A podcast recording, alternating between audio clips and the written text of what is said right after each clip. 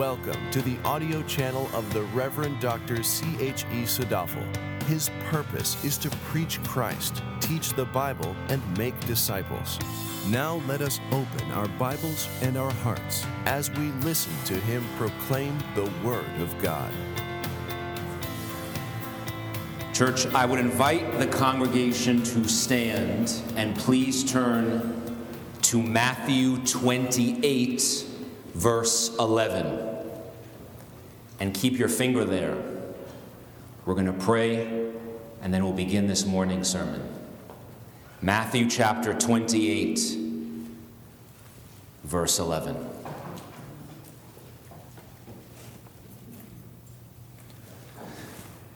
Let us pray. And now we humble ourselves before God Almighty, whose grace has gifted us and whose love has saved us.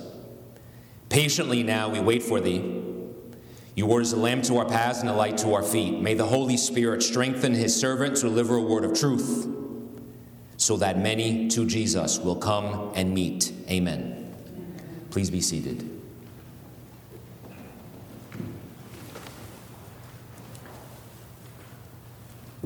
So, this morning's message is the resurrection, the message, the meaning, and the mandate, part one. Part two, last week was part one. And in part one, we clarified what the message was. The message is, He is risen. The meaning of the resurrection of Jesus Christ is that Scripture is true. The meaning is that Jesus Christ is the Son of God. The meaning is that Jesus was raised from the dead for our justification. And the resultant mandate is that we believe in Jesus as our Lord and Savior. That was Matthew 28, verses 1 to 10. A quick summary of what happens there. The two Marys, Mary Magdalene and the wife of Cleopas, come to Christ's tomb on resurrection morning, on Sunday morning. The tomb is empty, and the angel tells the two women, He is not here, for he has risen. He then sends them to Galilee. And on the way, these two women meet Jesus. They see him, they cleave to him, and they worship him. And Jesus tells the two Marys, Go and find my brethren, go and find my disciples, and tell them to meet me in Galilee. Then the narrative picks up Matthew 28, verses 11 to 15. Now, while they were on their way, some of the guard came into the city and reported to the chief priests all that had happened. And when they had assembled with the elders and consulted together, they gave a large sum of money to the soldiers and said, You are to say, His disciples came by night and stole him away while we were asleep. And if this should come to the governor's ears, we will win him over and keep you out of trouble. And they took the money and did as they had been instructed. And this story was widely spread among the Jews and is to this day. In other words, what this text tells us is that the two Roman soldiers who were guarding Jesus' tomb, when they saw what happened, they ran and went to the Jewish leaders of the day. These guards were scared because they were soldiers commissioned to guard Christ's tomb. And had it been found out, that something happened to Jesus' body, these soldiers would have paid with their lives. So, what do they do? They run and tell the Jewish leaders of the day, and they run and tell them because they knew the Jewish leaders of the day didn't believe Jesus was the Messiah. They knew they as well would have had an interest in covering the truth up. And so, men with an evil scheme in their mind mix up and get in bed with other men with evil schemes in their mind, and as a result of that unholy union is birthed a lie. Results disinformation of what in fact did not actually happen. But here's the problem. The lie that was manufactured doesn't even make any sense. The lie that was fabricated was that grave robbers came to Jesus' grave and took his body. But here's the thing, church grave robbers don't steal bodies, they steal stuff. Grave robbers don't go into a tomb so they can bring a corpse home. They want money, they want clothing, they want jewels. No one steals dead bodies. And on top of that, the lie said Jesus' disciples took his body. Here's another problem all his disciples were Jews, and Jews don't like dead bodies because it makes you ritually unclean. That's why the bodies went in the tomb and were left there for months so nature could decay the bodies over time. This lie doesn't make any sense. But here's the other thing this lie was a badly constructed lie. This lie proves the tomb was empty.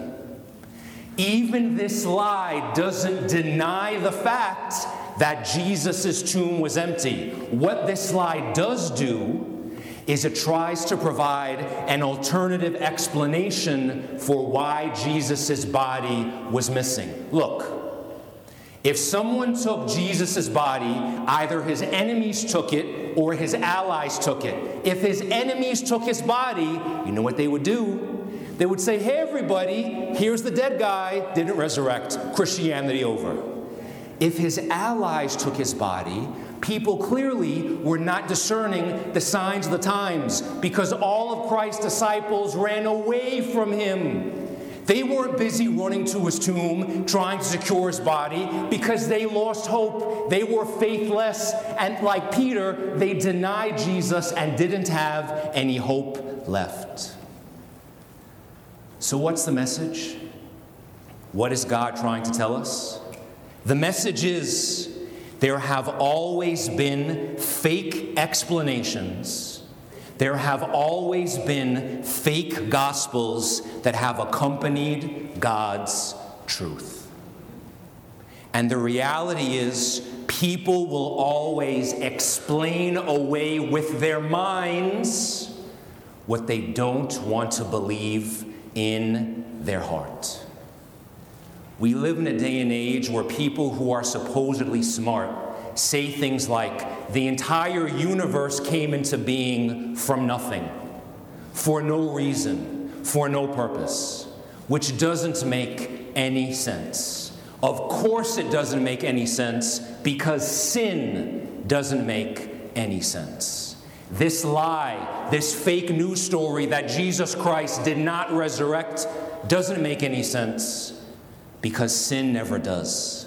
And the message is the gospel writers like Matthew were not afraid of the truth, which is how, which is why they could include made up lies in their narrative, which was in fact, which is in fact, the truth.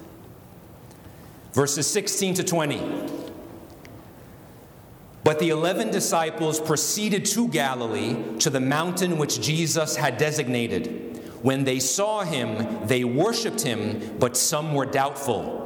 And Jesus came up and spoke to them, saying, All authority has been given to me in heaven and on earth. Go therefore and make disciples of all the nations, baptizing them in the name of the Father and the Son and the Holy Spirit, teaching them to observe all that I commanded you. And lo, I am with you always, even to the end of the age. Verse 16 says that the 11 disciples proceeded to Galilee to the mountain, to the mountain which Jesus had designated. In verses 1 to 10, Mary and the other Mary heard the angel, listened to the angel's instructions, and obeyed. They went. The 11 disciples heard the command, heard the instruction to go to Galilee, and they went. In other words, the 11 disciples were exactly where they were told to be, and they made themselves available in the spot that God has designated. What's the message? The message is A great ability is availability. A great ability is availability. Listen, if the Apostle Paul was called to be an apostle and was sent and was told to go all across God green's earth, God's green earth, but he wasn't available and he was hanging out in his basement, God couldn't use him.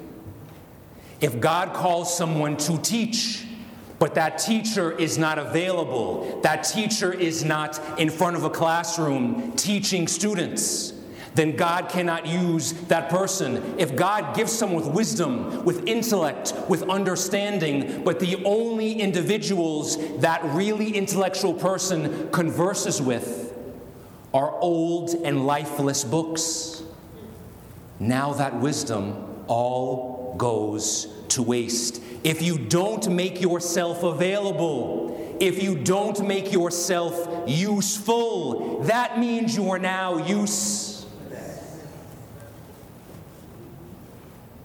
God's greatest blessings are not available to those who are not available, those who are not prepared to receive them. We are all earthen vessels. We have particular capacities. This is how God works. We now prepare, we make ourselves available, we clean out, and we fashion our earthen vessels to make them wider, to make them de- deeper. And we present ourselves available and ready and say, Lord, please use me. But until we actually present ourselves as available, God cannot fill that vessel up. And here's how God works when He fills your vessel up, what are you now going to do? Pour out all of that onto all those around you so that God can deepen your well and fill up your earthen vessel again.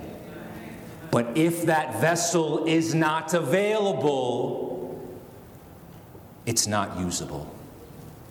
Being available means available time, available resources, available attention, available gifts, and available talents. A great ability is availability because God never blesses unavailable protesters.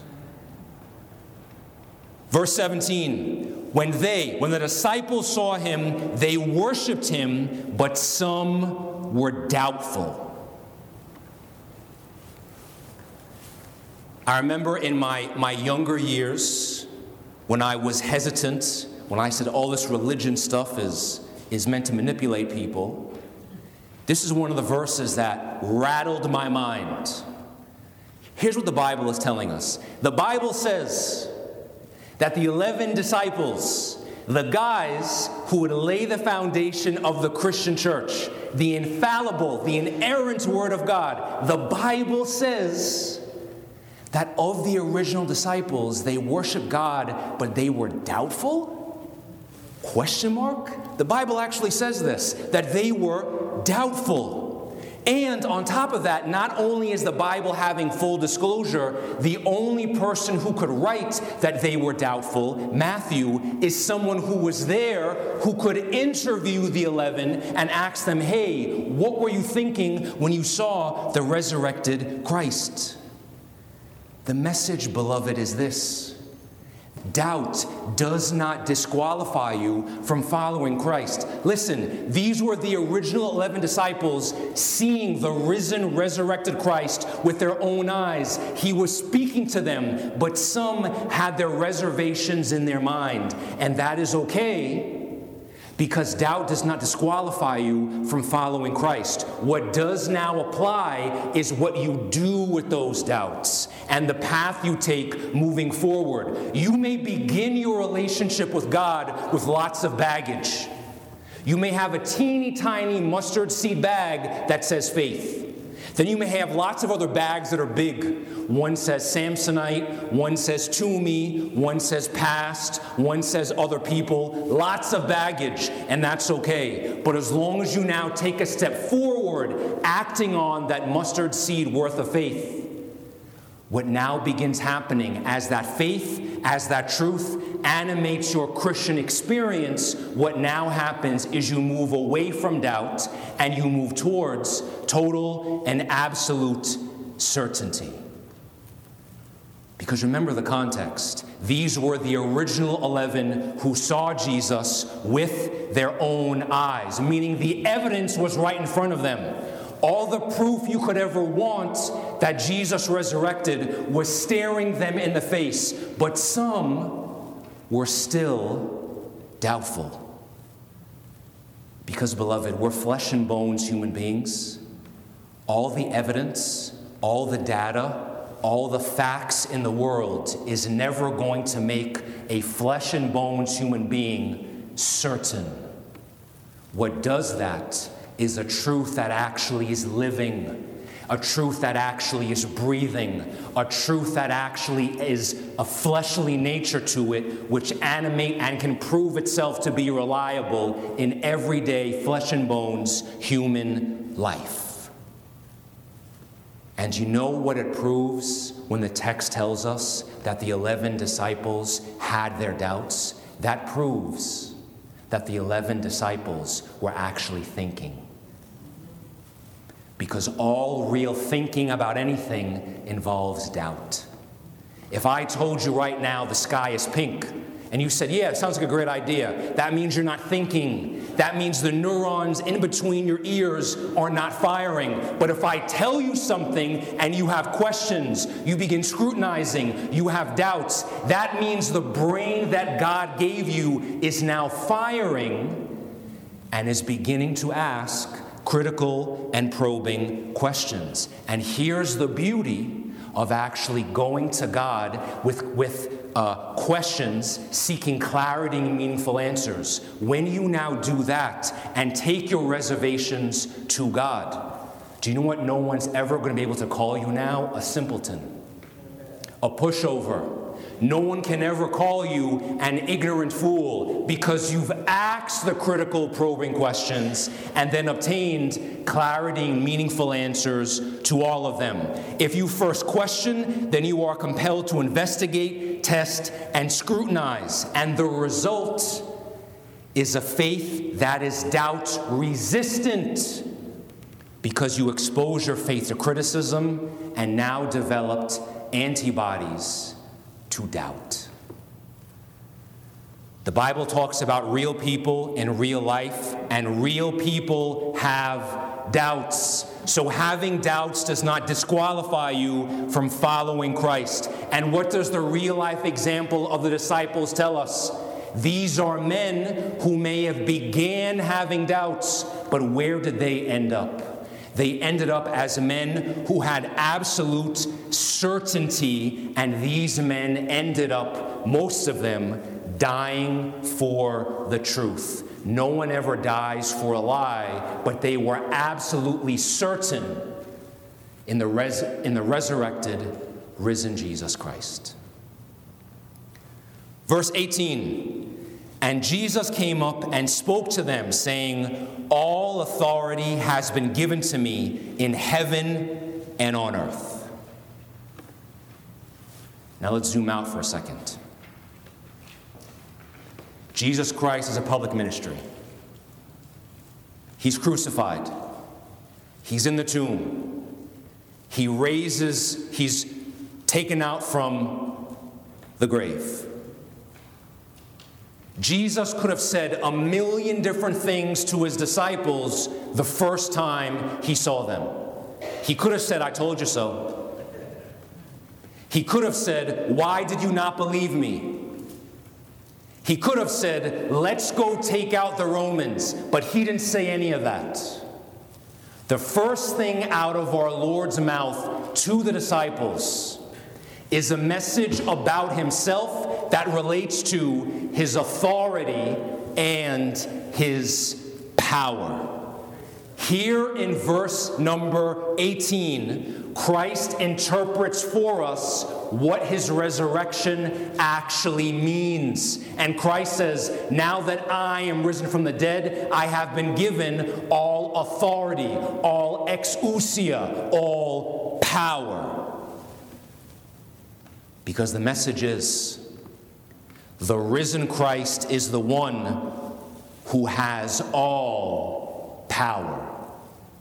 Not a quarter power, not three quarters power, all power. So I ask you now if the risen, resurrected Christ has all power, why would you trust in anything else? Why put your faith why put your hope, why put your confidence in anything else? Because every other object of faith must ultimately answer to the one who has all authority and all power, Jesus Christ. All authority means that nothing can ever compete with omnipotence. All authority means that Jesus alone has an unlimited divine right. There is no place in the universe where Jesus is not sovereign. If you got on a spaceship and traveled a billion light years to the end of the galaxy and put a microscope up to an asteroid somewhere out there, that asteroid will tell you Jesus Christ is Lord because he has all power and all authority everywhere, all the time. But here's the thing how did Jesus Christ obtain all that power? It was given to him. He says, All authority has been given. Jesus did not start up an illegal revolt. He didn't initiate a coup.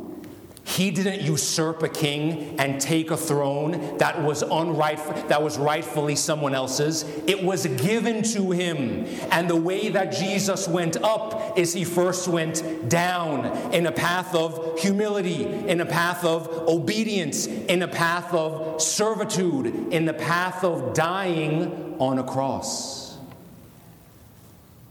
As I said before, the only reason why Jesus Christ is risen is because he first went down. When he was crushed, pierced, bruised, and killed for our iniquities. For as the God the Father says in Psalm 2:6, Jesus Christ is God's king. God is God's king. The Father says, I have installed my king I have installed the Son, Jesus Christ, upon Zion, for all authority has been given to him. Before Jesus was coronated sovereign king, the people called him a man of sorrows, a man of laments, a man of tears.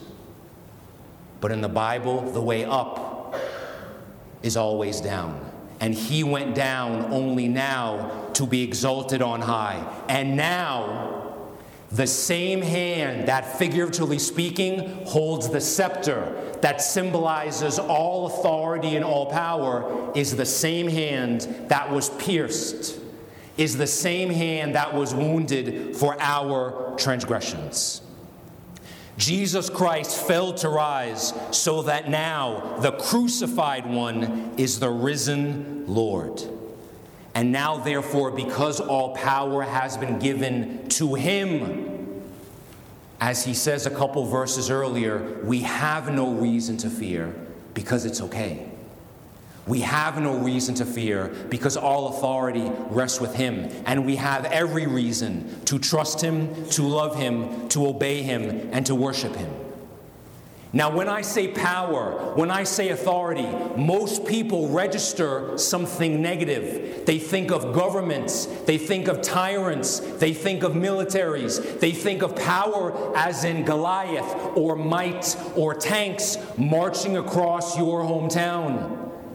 And I would agree that power in the hands of men is dangerous, but power in Christ's hands means truth, light, love, justice, that they are all allies of the crown.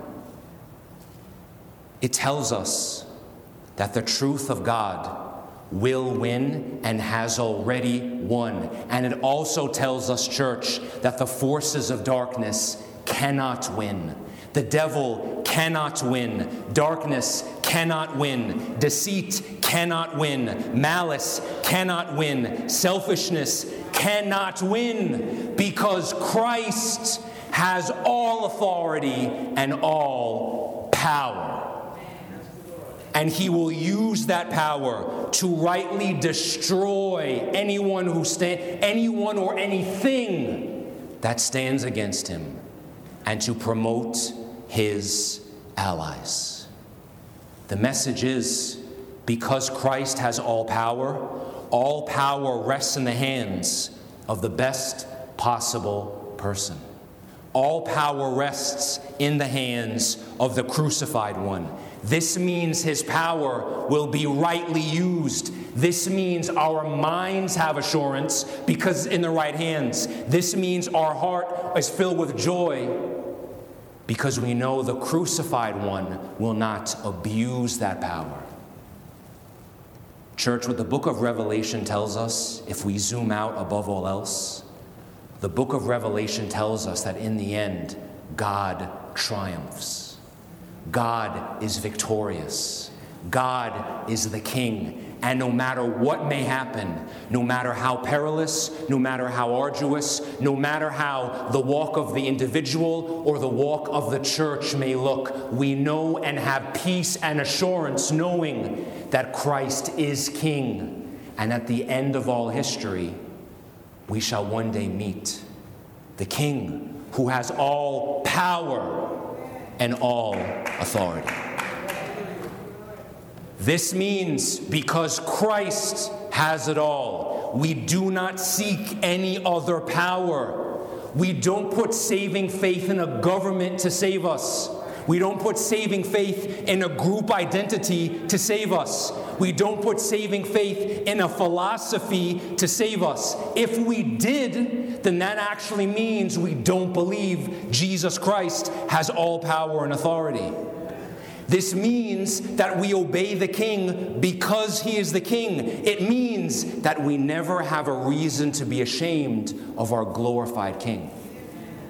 It breaks my heart when I see Christians who feel ashamed or feel inhibited when they're in school, when they're at their work, when they're wherever, and they, some way, shape, or form, feel ashamed to tell someone else about Jesus Christ.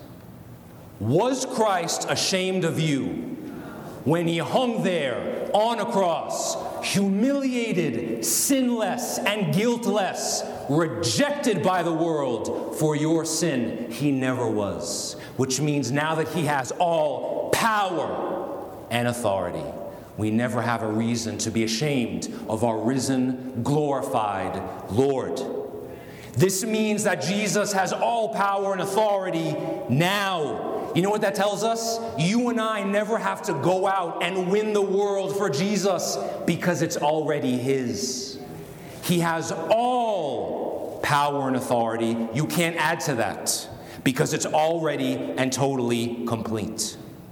Now, practically speaking, does this give us a philosophy of fatalism? Do we now say, oh, this is great, Jesus has all power and authority, I'll just sit at home and do nothing? No. This is how heaven's logic works. Heaven's logic tells us that because all power is given to Christ, now we go out and do something. Now we go out knowing the one who sends us out has all power and all authority. So, what Jesus now does, now that he tells his disciples that he has all exousia, he sends them on a mission that He's in complete and total control over, supplying them with the resources they need to go on that mission. So now the mandate comes. Now that we know Jesus is king, that he has all power and authority, now he gives his disciples what is famously called the Great Commission. And what the Great Commission is, it's a message that has meaning, and that message that has meaning has a resultant mandate. Verse 19 Jesus says, Go therefore and make disciples of all the nations, baptizing them in the name of the Father and the Son and the Holy Spirit. R.C. Sproul once wrote, quote, The Great Commission is not the great suggestion It is not the grand idea. It is not an essay on manifest destiny. It is a mandate from the King of Kings who possesses all authority in heaven and on earth. End quote. The Great Commission was communicated to Jesus' disciples, and now by implication, no matter where you are in the world, no matter when you are, when you are a follower and a disciple of Christ, the Great Commission now applies to you. And the first part of the mandate is Jesus Christ says, Go. And when Jesus commands everyone, everywhere, all the time to go, this is a command that was given 2,000 years ago and now continues to the very end of time. And those who go, those who are going, like the 11 disciples, are people who know Jesus, who worship him, to, who listen to his word, and who sit under his teaching. Now, the Great Commission says go. Doesn't say where, just says go. You may go across the street, you may go across the borough, you may go across the city, you may go across the country, you may also go to the other side of the world. It doesn't matter where you go as long as you go. And if there are any parents listening to my words, the first place you go is to your own children.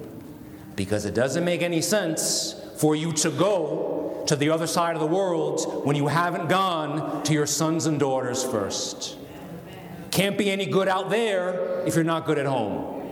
So you may have to go to your child's room or go to your kitchen table and preach and teach the word to those who share your last name.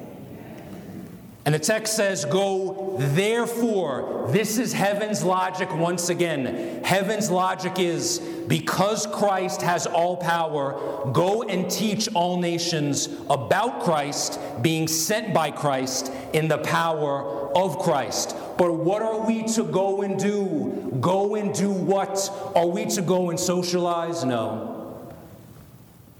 Are we to go and build a well? No. Are we to go on a trip to learn about history? No. We are to go and make disciples. This is the crux of it. This is the main verb and the central command of the Great Commission.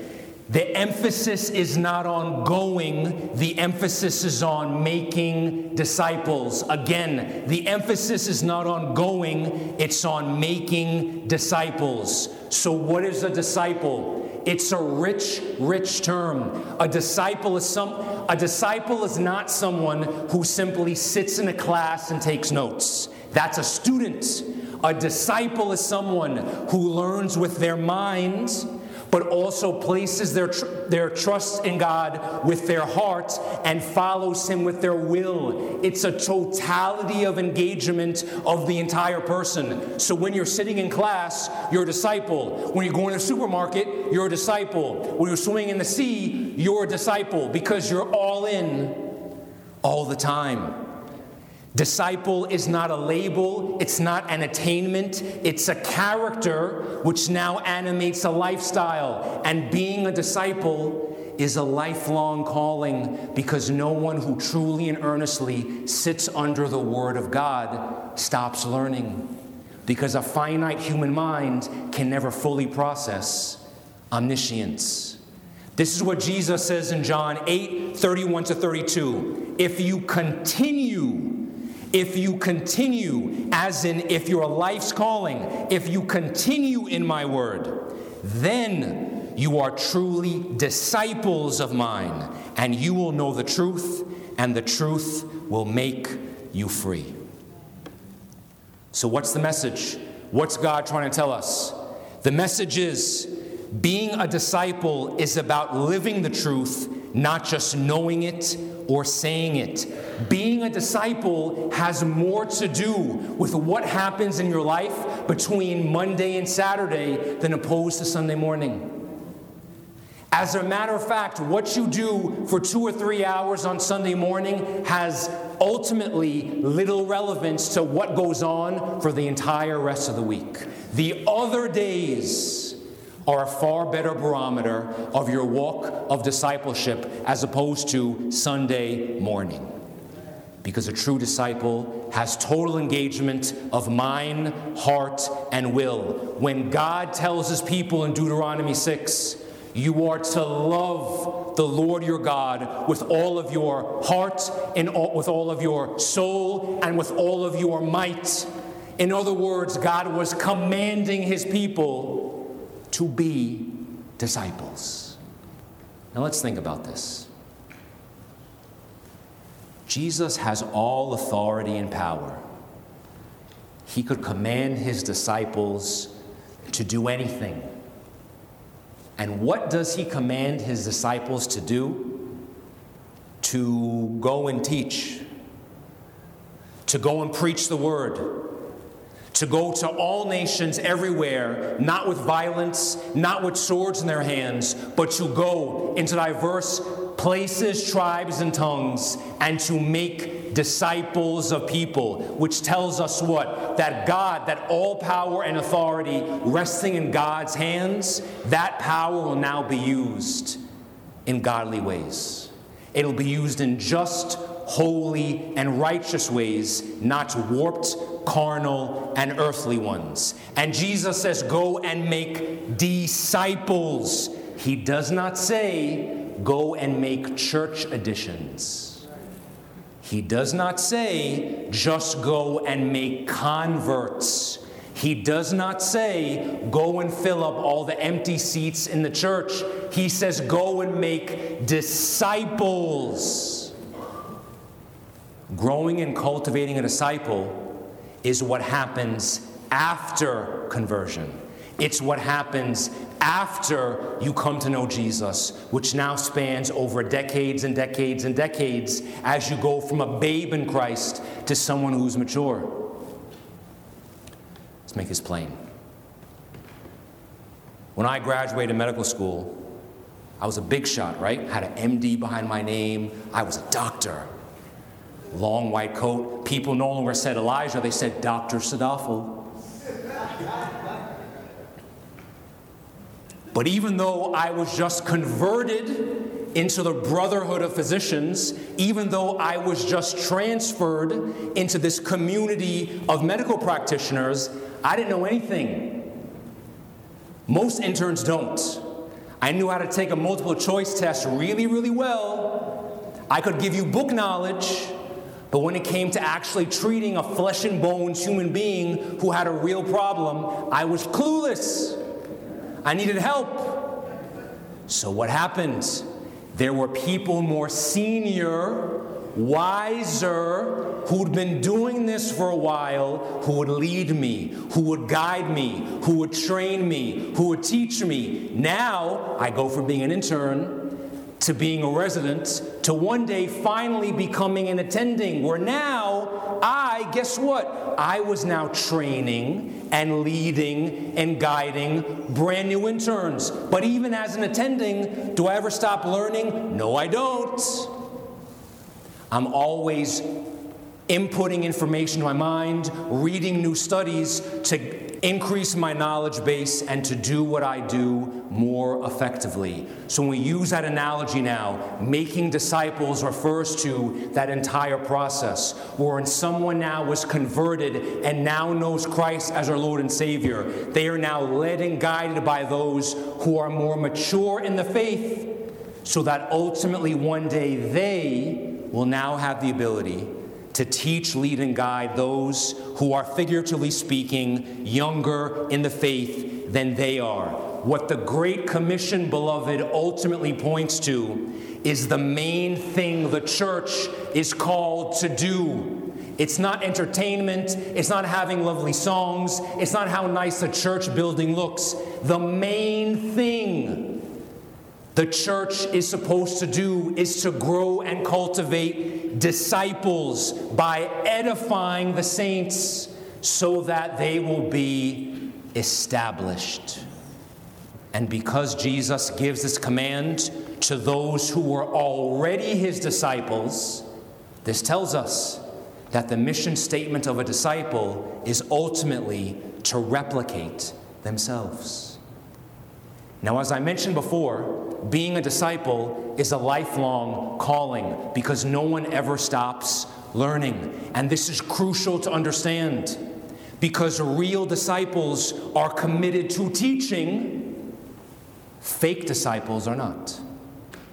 Real disciples are committed to being taught, fake disciples are not.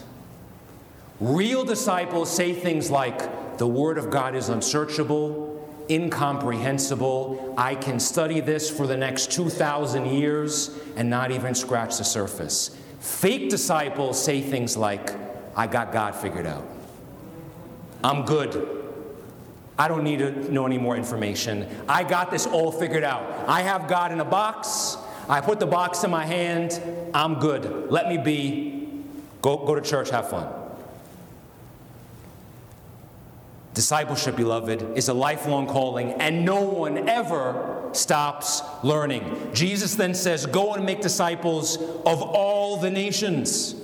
We have to realize Jesus' public ministry didn't span the entire world. Jesus' public ministry was only confined to the geographic area that we now call Israel. Jesus did not take the gospel to the entire world because he now commands his church to do that, to go all over to all nations, tribes, and tongues. So you may be asking yourself, how can you how can I make disciples of all nations? And the answer is you can't.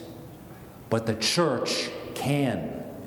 Because even when members of the church move on to be with the Lord, different local bodies in diverse places all over the globe can last for hundreds and thousands of years and continue the mandate, continue the mission to continually go and make disciples.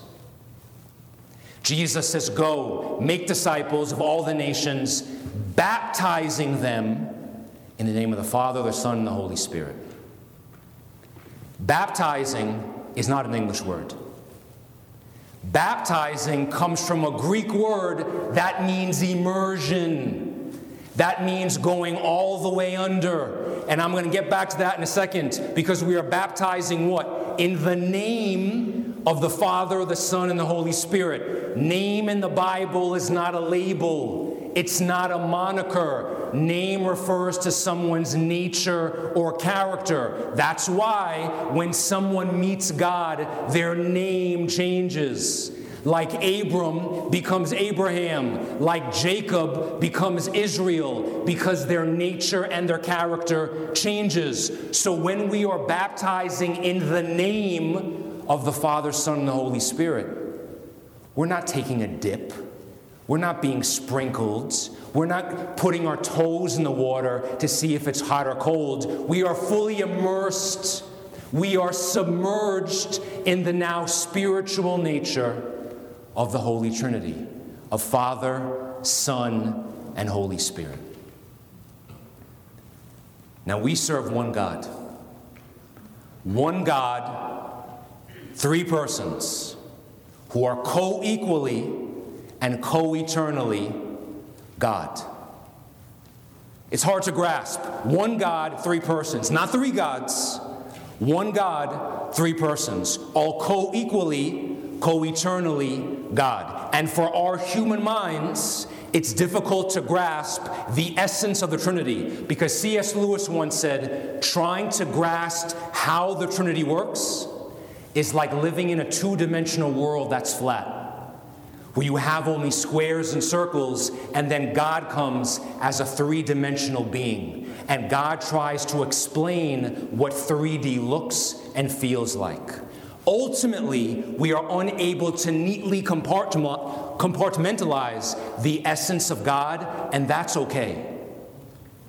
Because if a human being ever were to figure out God completely and to put a neat description of him in a box, then God would cease being God. The critical message is that we serve one God and three persons, and all three members of the Godhead are involved in salvation. Jesus says, Go, baptizing the name of the Father and the Son and the Holy Spirit, teaching them to observe all that I commanded you. And what did Jesus command his disciples? To love God and to love our neighbors because the God of love commands us to love, because love is the most powerful force in the universe. And how do we know how to love God? That is simple. Jesus says in John 14, 15, If you love me, you will keep my commandments. Because God's commandments tell us what is best, what is good, what is righteous, and therefore what is not good, thus to avoid. Because if a person really loves Jesus, they can prove it by who they are, how they act, and what they do. Church, ultimately, it does not matter what a person professes with their mouth. It matters who they are and how their life is carried out. Because the devil can quote scripture and recite Christianese better than anyone. But what he can't do is keep the commandments of Scripture. This is why Jesus commissions us to teach them to observe all that He commanded us.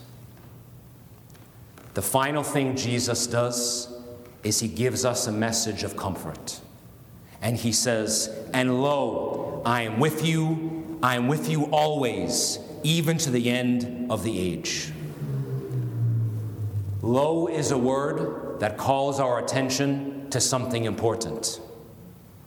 And when he says, Lo, I am with you, you is not singular, you is plural. So he's saying, Lo, I am with you all. I am with all of you guys. Jesus is telling us that he exists in community where two or three are gathered together. He is always with his church, even until the end of the age. He's with us always. He's with, with us all the days. He's with us on Mondays. He's with us on Tuesdays. And thank goodness Christ is with us, for if there ever were a day when he was not with us, then the church would be finished in the blink of an eye. And Jesus promises his church, his disciples, that he will be with us to the end of the age. Church, what this tells us is that Jesus Christ gives us the mandate, He gives us the Great Commission, and promises to preserve us until the end because He intends to keep us until the end. It means that He has given us a race to run, but we run that race as if we're trying to cross the finish line. We run that race knowing when we cross that line who will meet us there our King, Jesus, the one who sent us on that race in the first place. And we know that when our muscles begin to burn, when we become frustrated, when we become tired, the one who has promised to be with us, with you all in that race is Christ Himself. We therefore run a race so that we run until the end, knowing that Christ has all authority and power over everything that happens. So that's the message. What's the meaning?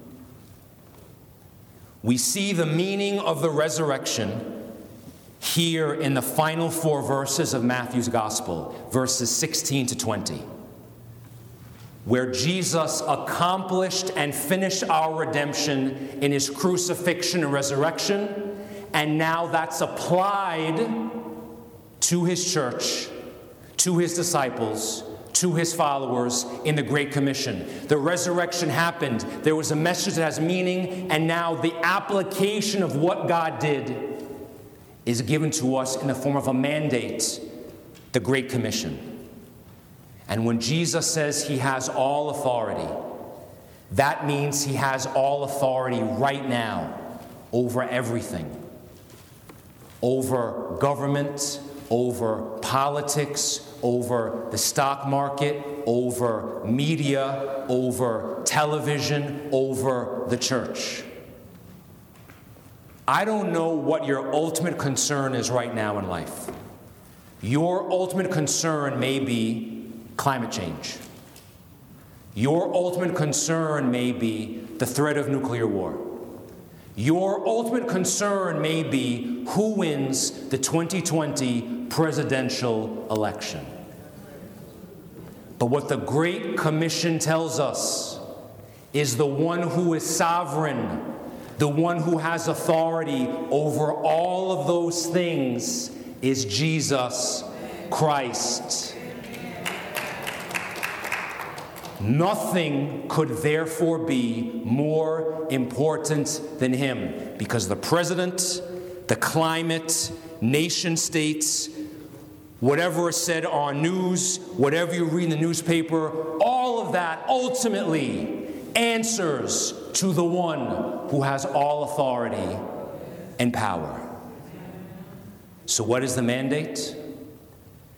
The mandate is that we believe him. The mandate is that we trust him. But more than that, that belief has legs. That belief compels us to action. Look at all the imperative verbs in the latter half of Matthew 28 come, see, go, tell, make, baptize, teach, observe. The mandate is that faith has legs, and we do all that as faithful and loyal subjects of a king who reigns with love. His love gifted us with salvation so that we now go out with his power, that Christ will reign in the hearts of those who trust in him. Beloved, the kingdom of God is a spiritual kingdom ruled over by a spiritual God who reigns in the spiritual hearts of a spiritual people. That is how God, the one with all power and authority, builds his kingdom by going out, by preaching, teaching, and proclaiming the gospel. We know that is the ideal, perfect kingdom which will have no end and which will reign forever. So now that we know that Jesus has all authority and power, my question to you is in your heart of hearts, are you trusting in anything or something else? Because if anyone were to do that, that actually means you're trying to take Jesus' crown away from him. But he is the one who has all authority and all power. And as we now go and follow the mandate of the Great Commission, and live and breathe Christ's truth, we will move from faith to certainty. We will move from hesitation to bold assurance. Because the final point I'll leave you with is this God always wants the best for his children. And God always wants to use us as a means by which his power flows through us.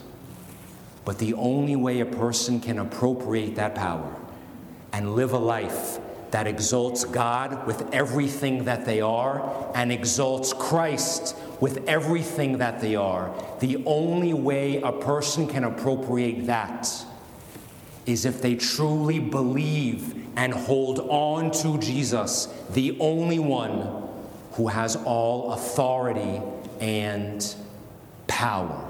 And he has all that because Christ is King. Let's pray. Precious Lord, we realize and understand that salvation was a work wrought by you before the foundation of the world. Heavenly Father, you foresaw and foreknew all those whom would be yours. Lord Jesus, you were crucified, you died, and you rose from the dead to make a precise atonement for all of your children whom the Father foreknew. And now, Holy Spirit, you are the one who applies that wrought salvation in our hearts and minds, and you are the one who equips us with the power to go and fulfill the mandate of the Great Commission. You, O Lord, are one God and three persons, and we yield before you today, asking you to wrought a work in our hearts today, that we may behold you, Lord Jesus, as the sovereign one having all authority and all power, that you may use us as the vessels through which your power flows, in order to proclaim and in order to grow your marvelous kingdom, which shall reign forever, which will have no end. Lord Jesus, we know you have promised to keep us until the end, and we now go and run the race, expectantly hoping and wishing to see you at the end, knowing every step of the way. You have guided our steps and led our feet by your marvelous light. In the name of our Lord and our Savior, Jesus Christ, we pray. Amen. We do hope that you have been enriched and equipped by the preaching of Dr. Sadaphal. For more valuable resources, please visit wcsk.org. Until next time, Peace be with you, and to God be the glory forever.